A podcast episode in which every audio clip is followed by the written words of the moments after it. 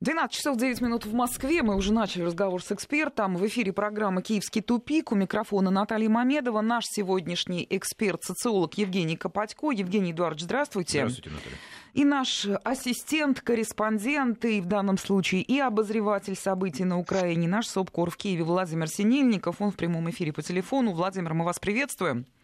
Добрый день. Как всегда, принимаем ваши вопросы, ваши комментарии. Пожалуйста, 5533, первое слово «Весть», это для, для смс-сообщений, и WhatsApp Viber, телефон 903-170-63-63.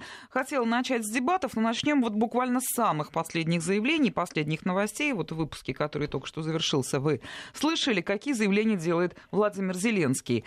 Он уже намекнул Порошенко, уберу слово «угроза», намекнул, на то, что будет привлечение к ответственности в случае победы Зеленского, и посоветовал вообще уйти из политики. Мол, вы человек состоятельный и так далее.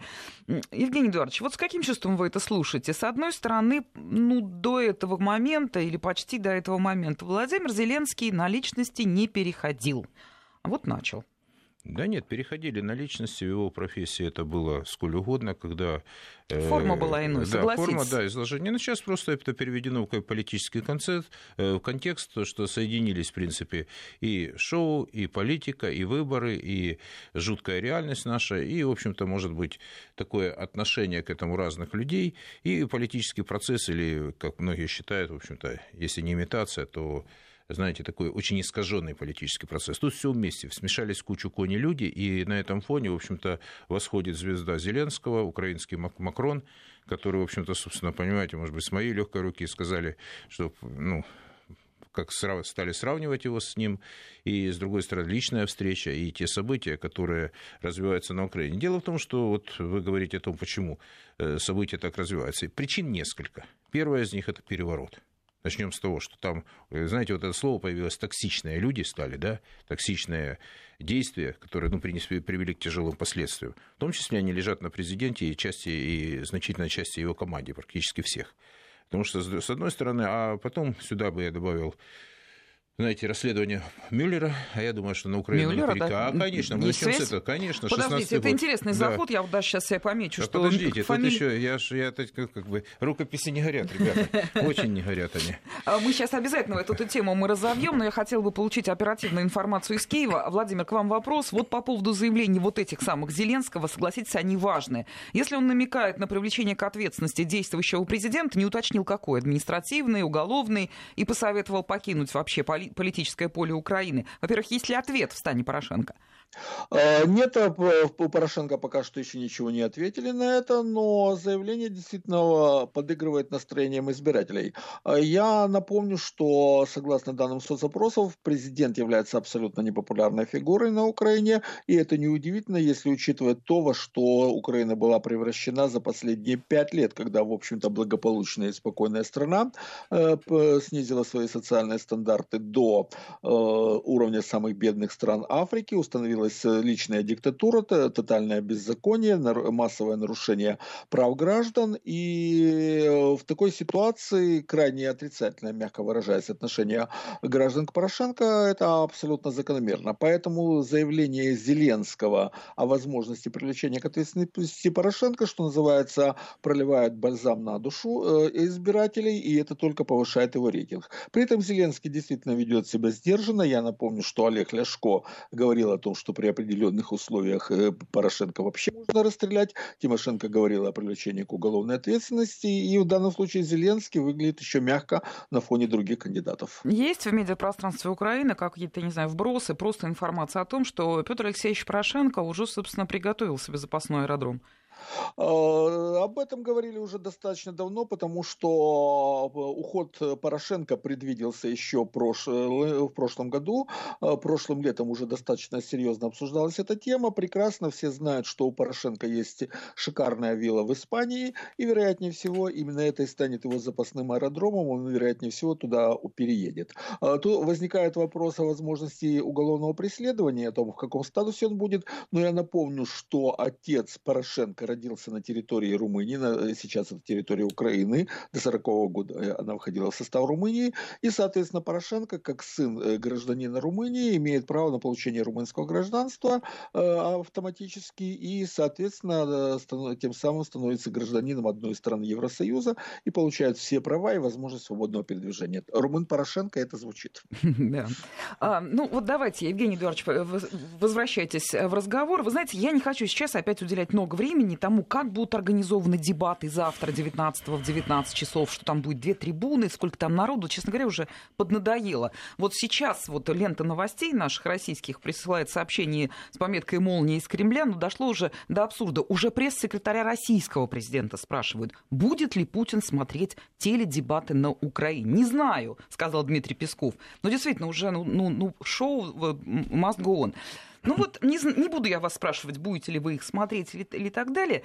Единственный вопрос к вам как к эксперту. Вот при всей этой форме, которая напоминает э, шоу и так далее, но есть в них смысл, кроме как развлечь публику, политический смысл? Вы знаете, смыслов на самом деле много, как бы это не звучало странно сейчас. Но давайте попробуем с разных сторон подойти к этой теме. Действительно, будет ли президент России смотреть или нет, ну, это, скажем, даже вопрос я бы его даже не ставил. неприличный, ставил, да. Да, да, уже как бы с одной стороны неприличный. С другой стороны, вы знаете, мы настолько украинскую тему превратили в шоу пять лет. Шестой год уже. Вот идет шоу, сериал, там «Слуга народа», а у нас ну, в России сейчас это сериал, и у нас на Украине и в России. Это сериал украинские как бы реалии, украинские проблемы, украинский выбор, или что называйте как угодно. Но с другой стороны, вот это шоу, которое, знаете, нет политики, но есть шоу. Вот это по факту. Но с другой стороны, есть реальная война в Донбассе, есть страдания огромного количества людей, с другой стороны, есть какая-то отвлеченная реальность, которая возбуждает население России, которая дает высокую долю э, смотрибельности этих новостей, которая, в общем-то, знаете, из круг, круг, вот крутимся сколько угодно, а решений политических нет. Мы наблюдаем за процессом и говорим, когда то она развалится, когда изменится власть или что-то другое. Это эта составляющая. То есть я вижу, что в обществе, в общественном сознании тема крайне серьезно проявлена. Экспертное сообщество политикум занимается, но политических решений нет. Вот это вот проблема очень серьезная, на мой взгляд, потому что, ну, такой, знаете, своего рода медийный мазохизм, он присутствует. И из темы Украины часто говорят эксперты, как только она уходит из эфира падает доля и ток-шоу и всего прочего. Вот так получилось, что вот эта такая синергия получилась между зрителями, людьми, и тема, причем здесь другой человеческий аспект, понимаете, людям действительно родственные связи, много общего, всего непонимания того, что происходит, это самое главное, отсутствие действий, которые приводят к результату, и ожидания постоянных действий. То у нас пройдет чемпионат мира, то построим трубу, то у нас еще что-то случится, то пройдут выборы президента. Каждый раз мы чего-то ждем, как чудо, а оно не происходит. А вот теперь из практики. Вот смотрите, что происходит, на что я обращаю внимание вот российской аудитории. Первое – интересная с точки зрения технологии компании. Я не зря привел аналогию э, украинского Макрона. Есть выборы, в котором два было фаворита, которые уже там решали, там, Порошенко, Тимошенко, здесь обсуждали, что куда денется без Порошенко, ничего не происходит. Я напоминаю вам, товарищи политики и эксперты, когда он говорил, что не будет этого по определению, вмешивается в политический процесс молодой человек, 40 лет от роду. 41 ну, тогда еще, да. когда он начал. Значит, он занимает первое место. Говорит, а это клоун, это это. Говорю, подождите, ребята, посмотрите с другой стороны. Ну, просто посмотрите, хотя бы абстрагируйтесь не от ваших хотелок, не от вашего понимания. Человек сразу получил политический вес в 5,5 миллионов голосов. Вот многие, особенно там доморощенные политики здесь и там, и на Украине, где угодно, э, знаете, такое пренебрежительное отношение. А вы сделаете такой результат – за очень малые ресурсы, потому что одно, вот я как раз был на одном из эфиров, говорю, ну, посмотрите цены, и тут приводят данные, 140 там, с лишним гривен, один голос за Порошенко, где-то 16 гривен у Зеленского. То есть считает же это, есть элементарная система подсчета хотя бы из расчета количества людей, проголосовавших на деньги, ну, хотя бы по белому потраченные, понимаете? Бюджетная кампания. Второй момент, он привел молодежь. А это разве не важно? Мне говорят, да, что, что ты тут нам голову морочишь? Я говорю, если вам не интересно, если вам не интересно посмотреть, какие могут быть процессы, какие-то учиться каким-то, э, чего не делать хотя бы, чего не делать, скажем, на Украине. Ну, это бог с ним, это э, бог судья, как говорится. Но очень важный для меня, допустим, интересный момент. Действительно, человек, все, кто за него проголосовали, все пришли. Угу. Это второй аргумент. Третий. Ну, вернее, после бюджета малого.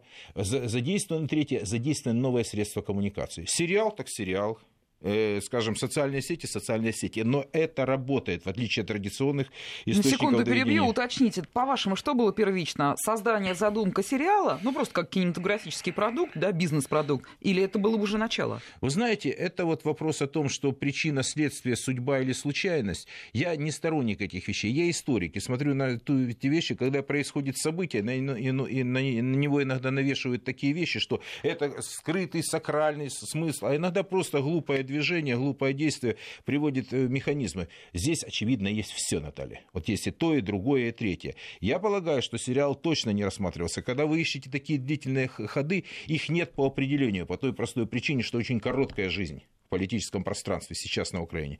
То, что это могло во что-то конвертироваться, почему нет? Вот оно и конвертировалось. Понятно.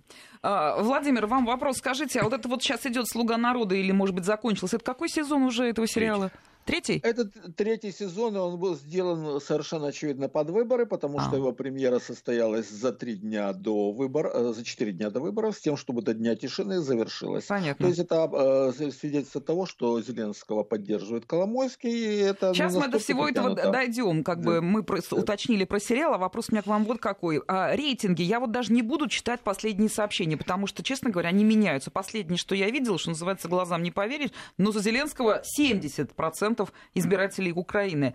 А, таковы ли сейчас эти рейтинги? Ну и, соответственно, каков он разрыв хоть какой-то шанс Порошенко оставляют местные политики? А, э, Порошенко, правда, опубликовал данные какого-то телефонного опроса, якобы у него повышается рейтинг, и он говорит, заявил о том, что на этом основании э, вот у него есть хорошие шансы на победу, но вы знаете, Порошенко уже никто не верит, тем более, что человек, который столько раз давал обещания, делал заявления, которые, мягко говоря, не соответствуют действительности, просто выпадает из доверия. Тут уже возникает репутация, то есть, когда человек имеет репутацию лжеца, даже когда он говорит правду, ему уже не верят. А рейтинг Зеленского, он сейчас почти в три раза превышает рейтинг Порошенко, по данным последнего соцопроса, преодолеть это невозможно.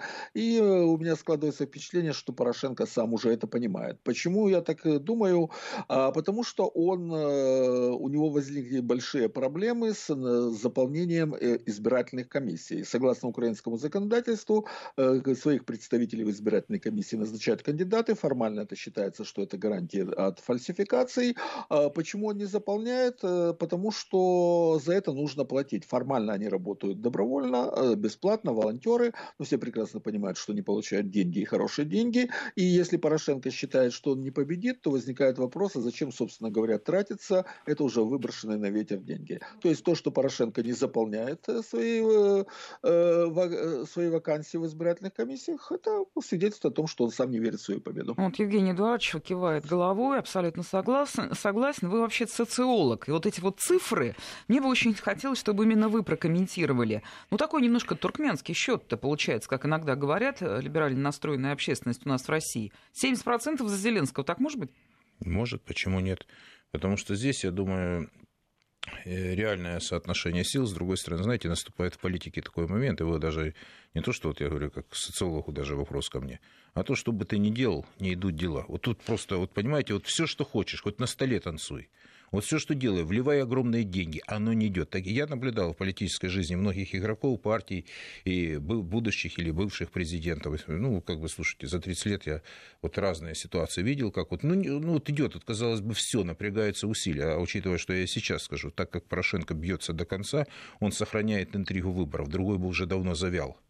То есть вы его даже в какой-то степени хвалите и за то, хвалить, что он... Подождите, слово «хвалить», вот давайте так. Я сейчас пытаюсь оценить ситуацию. Вы спросили, как бы над э, вот, э, убрать какие-то, э, ну, скажем, личностные оценки, я просто скажу, так как он бьется, я не видел, чтобы это делал хотя бы один кандидат в президенты, губернатор или кто угодно, понимаете, я такого не видел. Вот в таких отвратительная карта, еще сам верить, еще биться за это, поэтому интрига сохраняется, потому что А ему зачем допуск... это? Если он действительно, вы согласно кивали, слушая комментарии из Киева, что сам Порошенко уже понял, что он проигрывает. А вы знаете, здесь я не хочу таких аналогий, но когда Берлин штурмовали, я еще раз говорю, я очень осторожно к ней отношусь, не хочу, чтобы люди думали о прямом сравнении или какая-то ситуация безвыходная, и люди продолжают сопротивляться. Много чего есть, понимаете.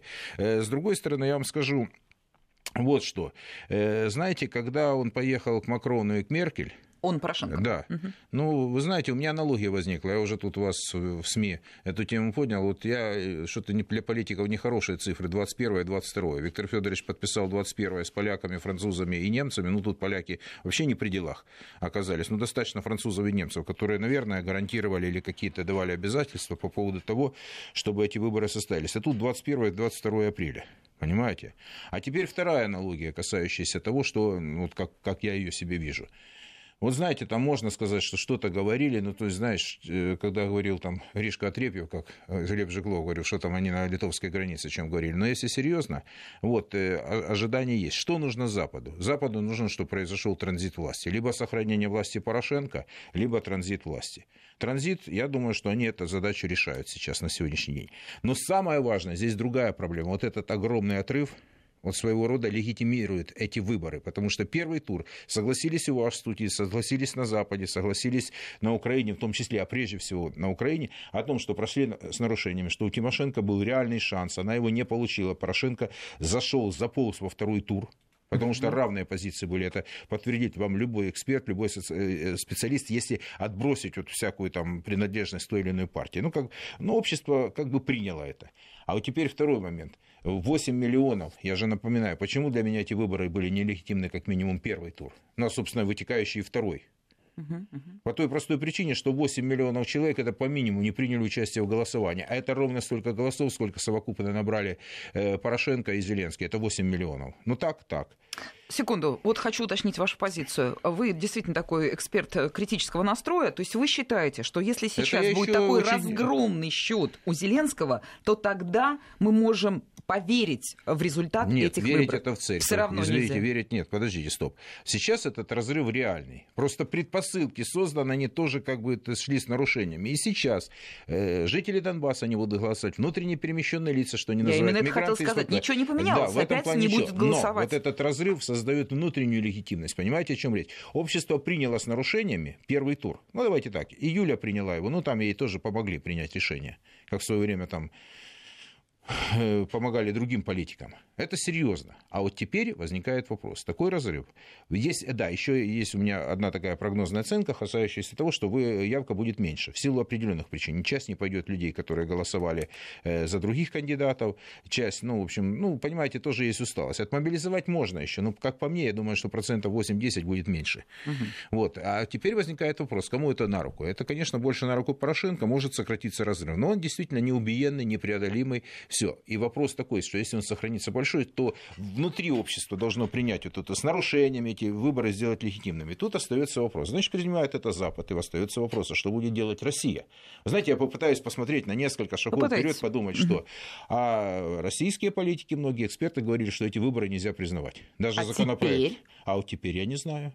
А вот теперь я не знаю. Просто, понимаете, вот вы говорите, я критического настроя. Это я еще очень так деликатничаю с вами, понимаете? Потому что есть вещи, которые, ну, на мой взгляд, вот мы хотим получить ответы, но мы не получаем.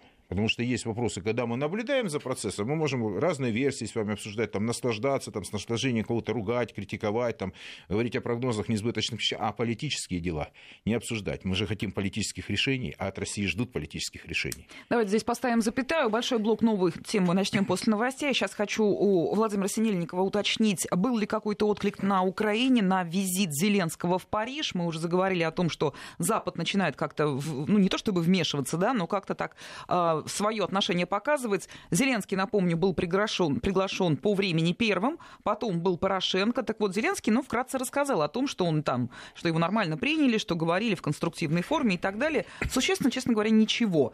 Ему задают вопросы про это или ничего, нормально проехали, побеседовал с Макроном и идем дальше?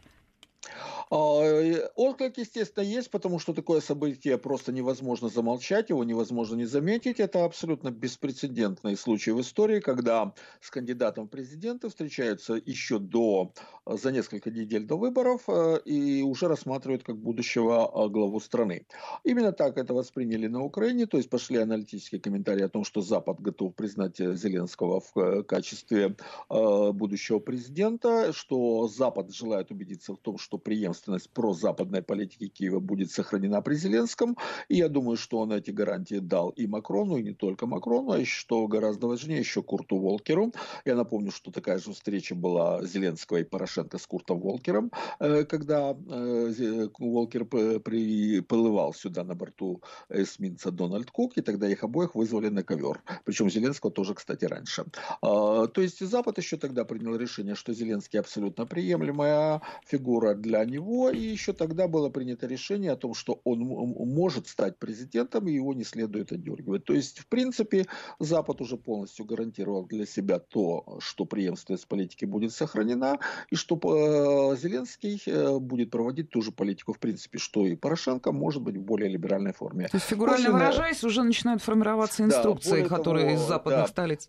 Более того, Зеленский уже сказал, что он поддерживает сотрудничество с Международным валютным фондом. Было такое его заявление. То есть это абсолютная э, э, декларация лояльности Западу. Это несмотря на то, что в фильме «Слуга народа», когда э, Международный валютный фонд предлагает кредит при условии строительства в Чернобыльской зоне международного хранилища ядерных отходов, Зеленский в этом фильме посылает в нецензурных выражениях Международный валютный фонд. При этом я хочу отметить, что такое, такое хранилище уже построено, уже действует действует э, специально для американцев, и по этому поводу все молчат.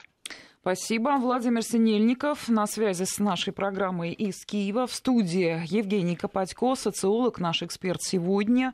Мы обсуждаем новости украинской политики, программа «Киевский тупик», новости, и мы продолжим. «Киевский тупик». Продолжаем разговор в программе «Киевский тупик». Вы, вы присылаете свои сообщения, свои вопросы и комментарии. Обязательно уделим им время. Напомню, 5533, первое слово «Вести». Это наш смс-портал 903-170-63-63, WhatsApp и Viber. Ну, вот следующая тема, которую мы хотим осветить, это обязательно перемены в команде Порошенко, потому что это не просто бегство, но а, вот э, я иду как бы, да, за волей нашего эксперта, с нами Евгений Копатько, я напомню, наш известный нашей аудитории эксперт, вот он просит Евгения Эдуардовича, чтобы мы все таки ответили Анне, которая пишет, ну, с чувством пишет человек, что что же выходит, что Зеленский полностью повторит политику Порошенко или обманет всех? И вот вы хотите на этот вопрос ответить, потому что он имеет особый смысл. Ну, не то чтобы особый, да, безусловно, а, будет не так, как ожидают избиратели, раз – во-вторых, вот что страшнее, это уже иезуитский подход своего рода такой. Э, я бы сказал так. Знаете, побеждает русскоязычный, русскокультурный русофоб – причем большинство голосов, подавляющее, 5-6 раз он опережает на, юге и востоке, на юге и востоке Украины. Он не оставил шансов для оппозиции. Я хочу, чтобы это в России очень четко понимали. Когда они пытаются водить хороводы с кем-то из, оппозиции, из оппозиционеров в этом плане, или какие-то авансы, которые как бы раздает Зеленский. Потом, потому что по поводу того, что он говорил о Донбассе, ну, для меня это есть определенный маркер – и, кстати, там вспоминают еще и 2014 год, и все. Угу. Но дело не в этом. Рукописи не горят, надо понять. понять. И изменений не будет. Если какое-то возникает в процессе политическом комплементарное заявление относительно России или относительно, как кажется, комплементарное, то это только конъюнктура, не больше чего. Люди будут решать свои задачи.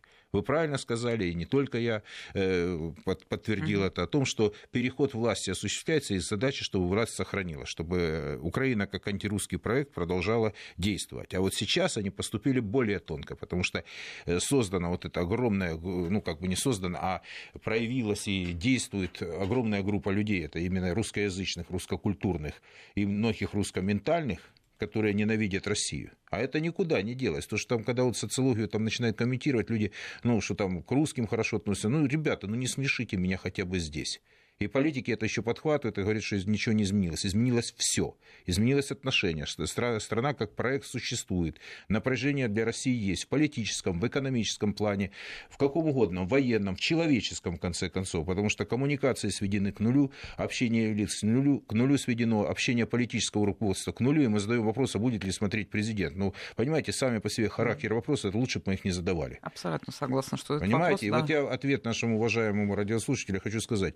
Ну, ну, эти люди потоньше, эти люди посильнее. Я еще раз говорю, когда начиналась кампания, недооценивайте людей, которые... За ними стоят очень серьезные люди, принимаются решения. Этот процесс прошел.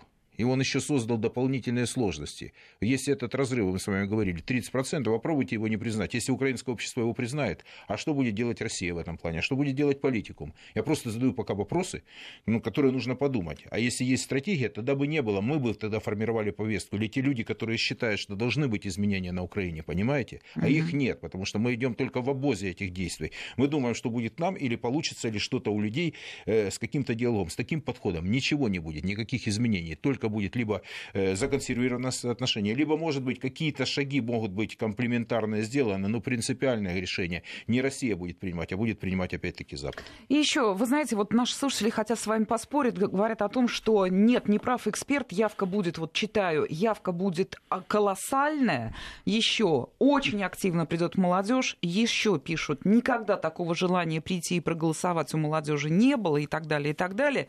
Похоже, что это вообще нам пишут наши слушатели, которые на Украине нас слушают, или те, которые находятся в России. Вы, напомню, в первой части программы Евгений Эдуардович сказали, что явка будет меньше. Ваш прогноз Повторю, социологический. Давайте так, да? вы потом про- проверите Проверим, это все. Я конечно. не буду стесняться. Если я ошибусь, я скажу так. А теперь мой прогноз, который был на первый тур. Я это обозначил в эфире федерального канала, и не единожды и на радио здесь, и у вас, по-моему, тоже говорю. Мне задавали этот вопрос явка. Я сказал, что по данным социологических опросов, я очень четко доведу свою мысль, э, декларирует свое заявление принятия участия в выборах точно и скорее порядка 83-84%. Я не знаю, вот за многие мои годы работать, это, математи... это не математическое измерение. Говорят, отнимайте минус 20, и явка будет порядка 63-64%. Угу. Сколько явка была сейчас на первом туре? Сейчас данные социологических опросов разных компаний свидетельствуют свидетельствует о том, что явка будет порядка 70 с лишним процентов. Тут вот разные компании, uh-huh, здесь uh-huh. есть расхождение. Если опять-таки отбросить минус 20, но там есть еще техно, есть вещи, которые, не, ну, чтобы не грузить людей, есть. Я полагаю, что явка будет больше 50%, порядка там 55-57, возможно, процентов, исходя из того, что я вижу из социологии. И я предложил, что, говорю, на мой взгляд, эта явка будет ниже. Но я, опять-таки, нет противоречия с теми э, радиослушателями, которые слушают и говорят, молодежь придет. Я как раз об этом и сказал. Это важно и в России понимать, как работают технологии, что он зацепил молодежь, в хорошем смысле этого слова. Он предложил молодежи проголосовать, и они все пришли. А что говорили мои коллеги? Что говорит, не придет молодежь, там Зеленский провалится, все, все пришло, все прошло. Скажу больше, э, по голосованию большинство, кстати, не столько протестный электорат, это еще одно такое наблюдение, которое, в принципе, подтвердило характер. Голосовали именно за Зеленского. У него своя треть, очень твердая треть электората. Э, наверное, часть, четвертая часть от тех, кто за него еще проголосовали, это те, которые голосовали именно против Порошенко. А за Порошенко голосовали примерно столько, сколько голосовали в первом туре. Понимаете, есть эта зависимость. Поэтому мое, мое предположение, еще раз четко озвучу, что я полагаю, что явка будет ниже, процентов, ну, может быть, на 7-10% ниже. Это я так, я еще посмотрю и буду готов точно сказать, допустим, в пятницу если я еще увижу какую-то социологию. Ну, а там время покажет. И это исходит из социологических исследований. Ну, если, я ошибусь, пока, да. если я ошибусь, я скажу, ребята, вот так было. Ну, по первому туру я то угу. сказал точно не, ну, я, я, я уже знаю, не надо спорить с Копатьковым, социолог, у него в данном случае получается хорошо считать эти вещи. Давайте немножко сменим тему. Я очень хочу поговорить о тех новостях, которые приходят, называются фамилии тех людей, кто играл в команде Порошенко, занимал серьезные э, позиции, посты. Они либо увольняются, бегут и так далее, как угодно можно это называть называть. Это важный вопрос, на мой взгляд, потому что это вопрос об ответственности власти. Что называется, проиграл Порошенко, и все спокойно э, разъехались по курортам, что ли? Вот сейчас я э, передаю микрофон Владимиру Синельникову, виртуальный, он у нас с нами вместе работает из Киева. Владимир, вот несколько фамилий ярких, главных, которые действительно показывают на то, что Порошенко изменяют соратники.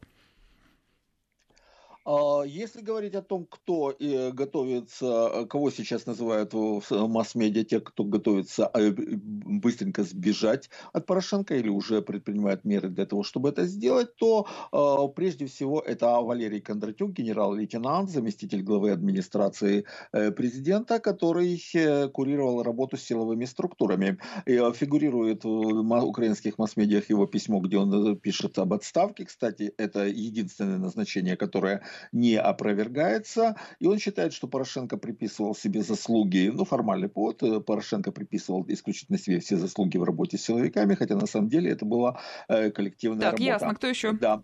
Кроме того, называли Алексея Филатова, заместитель также главы администрации президента, который курировал работу с, с судебной системой. Но эта информация была опровергнута, хотя, я думаю, она возникла не на пустом месте. Кроме того, говорили о том, что подал заявление об отставке Василий Грицак, глава службы безопасности Украины. Опять-таки, эта информация была официально опровергнута, но опять-таки нет дыма без огня. И также говорили о том, что за границу выехал Анатолий Матиас, главный военный прокурор, э, который э, предпочел переждать опасный период за границей. Но он появился на пресс-конференции в Киеве и опроверг заявление о своем Владимир, сейчас к ним вот в публичном пространстве есть претензии там, административного, может быть, и уголовного характера? А, конечно, их пока что нет. По официально той нет, причине, да. Официально угу. нет, по той простой причине, что все это начнется только после смены власти. Э, почему э, сейчас вот нет такого массового бегства, о котором можно было бы сказать? Да просто потому, что есть такое понятие, как круговая порука. А, окружение Порошенко связано с ним э, многими уголовными преступлениями. А, там на них на всех есть компроматы, они все прекрасно понимают, что сидеть будут вместе. Знаете, как в фильме «Бриллиантовая рука» завершающая сцена. Э, эти «Жигули», а там «Москвич» был, который вертолет несет в воздухе. Лёлик крутит руль и говорит «Спокойно, сядем все». Вот ну, да. сейчас такое... Картинка знакомая, да. Спасибо, спасибо большое. Владимир Синельников, прямое включение из Киева. Я еще раз напомню, что с нами социолог Евгений Копатько. Э, мы работаем вот в рамках программы «Киевский тупик», обсуждаем украинскую политику. Через три секунды продолжаем. Вести ФМ. И вот эту тему я хочу попросить вас прокомментировать, Евгений Эдуардович. Вот названы очень серьезные фамилии, да, силовой блок, судебные инстанции, СБУ и так далее, и так далее. Это, конечно, какой-то вопрос человеческого свойства, да, там бегут соратники, тут понятно все. Но получается, что есть причины у этих людей как можно быстрее, что называется, свалить. Уж простите меня за непарламентское выражение. Что происходит? Ну, на самом деле, вот все обозначили, что как бы думаем, что свалили, вот вашим языком, если или uh-huh. сленговым языком, uh-huh. то никто не ушел. Давайте так. Это мы предполагаем, мы обсудили тему, чего события, которое не произошло, которое мы ожидаем. Вот по uh-huh. факту. Теперь что есть? Произошла насильственная незаконная смена власти 22 февраля 2014 года. После чего у многих сложилась иллюзия, что так же, как насильственно можно сменить при западных гарантиях, можно сменить власть то искушение возникает и у других, что раз мы так снесли Януковича, кстати, законно избранного президента. Здесь никто его тут не защищает ничего. Законно избранного президента. Да. С высоким рейтингом, чтобы вы понимали, я напомню, на то время у меня социология была, и так маленький инсайт, на 22 февраля, где он во втором туре, да, он проигрывал и Кличко, и Порошенко, но рейтинг во втором туре у него был за 30%. Так это его еще, как бы, э, как говорится, били сильно. А если бы еще какое-то противодействие было, то он бы еще посражался, и как минимум на Юго-Востоке он бы большинство свое получил. Это я точно говорю, как оно было. А по первому туру там 24-25% поддержки. Ни у одного президента, который ушел от власти, не было такого высокого уровня поддержки. Все ушли с нулем. Кравчук ушел с нулем, Кучма ушел с нулем, Ющенко, Ющенко ушел с нулем. Вот такая вот картина маслом. Порошенко ушел не с нулем, но ушел с, с таким негативом и с такой э, сложной судьбой, как говорят в таких случаях, что мама не горюй. А вот теперь все окружение э, экономическое падение в экономической сфере, преступления в экономической сфере, война в Донбассе, которая касается, это может быть не прямой из них, потому что тут вопросы к Турчинову возникнут, вопросы к Майдану возникнут. Да все равно к Порошенко Там они возникнут, глава государства. Возникнет масса вопросов, которая требует, потребует ответ, потому что на многие вопросы за пять лет люди не получили ответы. И вот это, оно остается. И, безусловно, нервничают все. Вот это тот момент э, жизни был, когда они давили людей по-тяжелому, очень можно так сказать.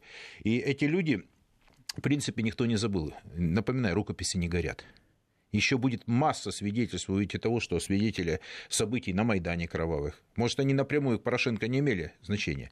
Там и к бизнесу будут отношения, и к Западу. А вы вспомнили, подождите еще, а выборы 16 года в Штатах. А что думаете, американцы забыли им? Я вам Вашингтон пост цитирую. Да-да, вы, вы говорили по, про... По, по Мюллеру. Это Да-да. же оттуда посыл пошел русские вроде не при делах, как они считают. Ну, опять там пошел очередной виток, но пути ведут на Украину. По той простой причине, что действия украинских политиков, журналистов, э, бизнеса, финансирование Хиллари Клинтон, э, компромат на Манафорта и масса других вопросов, которые усложнили очень серьезно жизнь Трампу. А какие нелицеприятные высказывания были относительно самого кандидата в президенты Соединенных Штатов, и у этих людей не хватило даже мозгов подумать, что могут быть другие варианты развития событий, хотя бы ну, тормозить, потому что вот в этой, знаете, постмайданной злобе, то есть никаких берегов, никаких тормозов, унизить, унизить морально человека на Украине это ничего не стоило. Но они даже туда и пустились и президента. Ну, вы же там подборочку красивую можно написать. Поудаляли многие свои посты и все, но оно же ничего никуда не делось. правда. И вот эти вот все вопросы, они еще обращения будут. Вот, пожалуйста, американцев будут вопросы, будут вопросы у общества украинского, будут вопросы у многих людей, которые будут приходить к власти. Я говорю, я не знаю, как будет действовать Зеленский. Я не знаю, какие будут вопросы, потеряет он свой потенциал, не потеряет. Но еще выборы не состоялись. Я же, заметьте, в отличие от многих, это они уже как, вот, кстати, и с ним злую шутку «Воздух свободы» могут сыграть как с Плейшнером.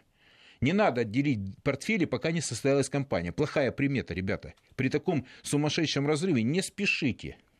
Да, да.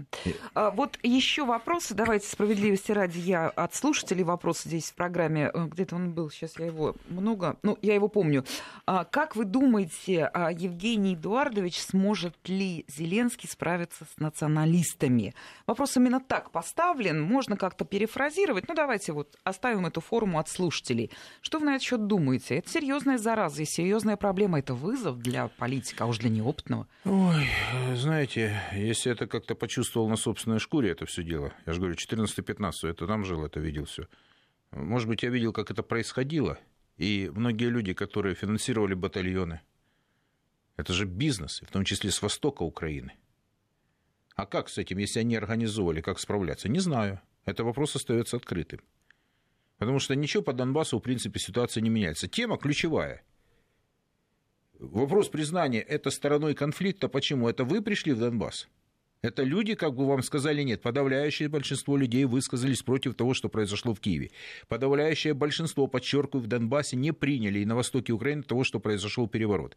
Если украинское общество поймет, что были полярные точки зрения, об этом говорил буквально с Майдана, когда Майдан поддержали 82 с лишним процента на западе Украины и 82 с лишним процента не поддержали, вернее, больше 80 процентов не поддержали на востоке Украины. Вот эта расстановка сил случилась. Конечно, произошла тотальная э, зачистка людей, э, вплоть до физического устранения, морального давления, плюс выжигали просто из информационного пространства любую альтернативную точку зрения, в конечном счете, а какой результат вы хотите? Если я вам сказал, что вот моя формулировка такая, это русскоязычный, русскокультурный русофоб которого поддержали большинство, подчеркиваю, на востоке Украины. Да, была поддержка Бойко, Вилкула, нормально, но они не первые там пришли, понимаете? Да, были моменты, где они там в Роме сбились. У общества нет понимания. Вот этот тот вирус русофобский, он проник и как раз в рус... А, а, большинство-то русскокультурных, русскоговорящих.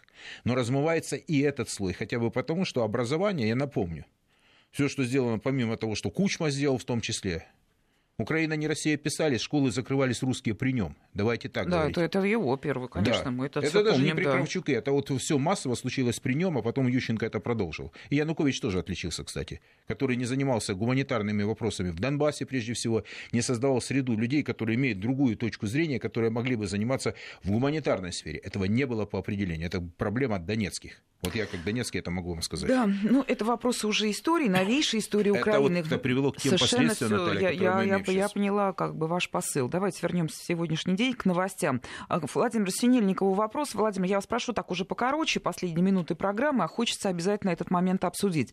Коломойский делает определенное заявление, он уже сказал, что он вернется после выборов, но, видимо, уже никого нет сомнений в победе Зеленского. А, что он объясняет? Почему сейчас? В каком качестве? Что будет делать? Что сказал? Коломойский сказал, что он вернется э, тогда, когда э, после выборов, вы совершенно правильно отмечаете, что он уверен в победе Зеленского. А, по причине он не объясняет, но они лежат на поверхности. Сейчас ему небезопасно возвращаться, потому что у него большой личный конфликт с Порошенко, а при Зеленском такого конфликта не будет, и он прекрасно понимает, что он тогда будет на коне. Э, ситуация абсолютно на поверхности.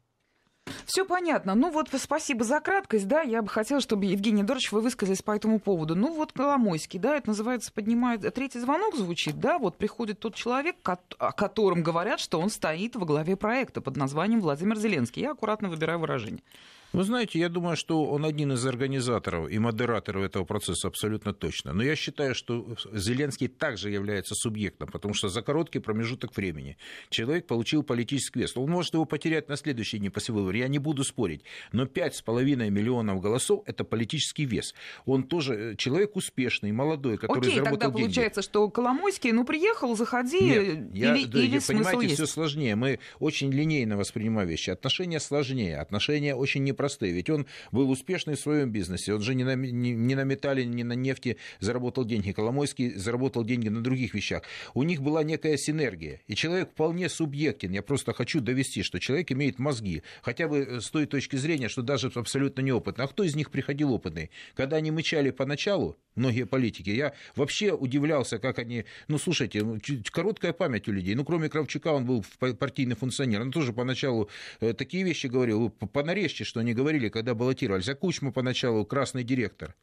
Ну да, у каждого там заводом руководил, но это не повод, э, знаете, там для политики, для чего. И про Ющенко вообще можно молчать.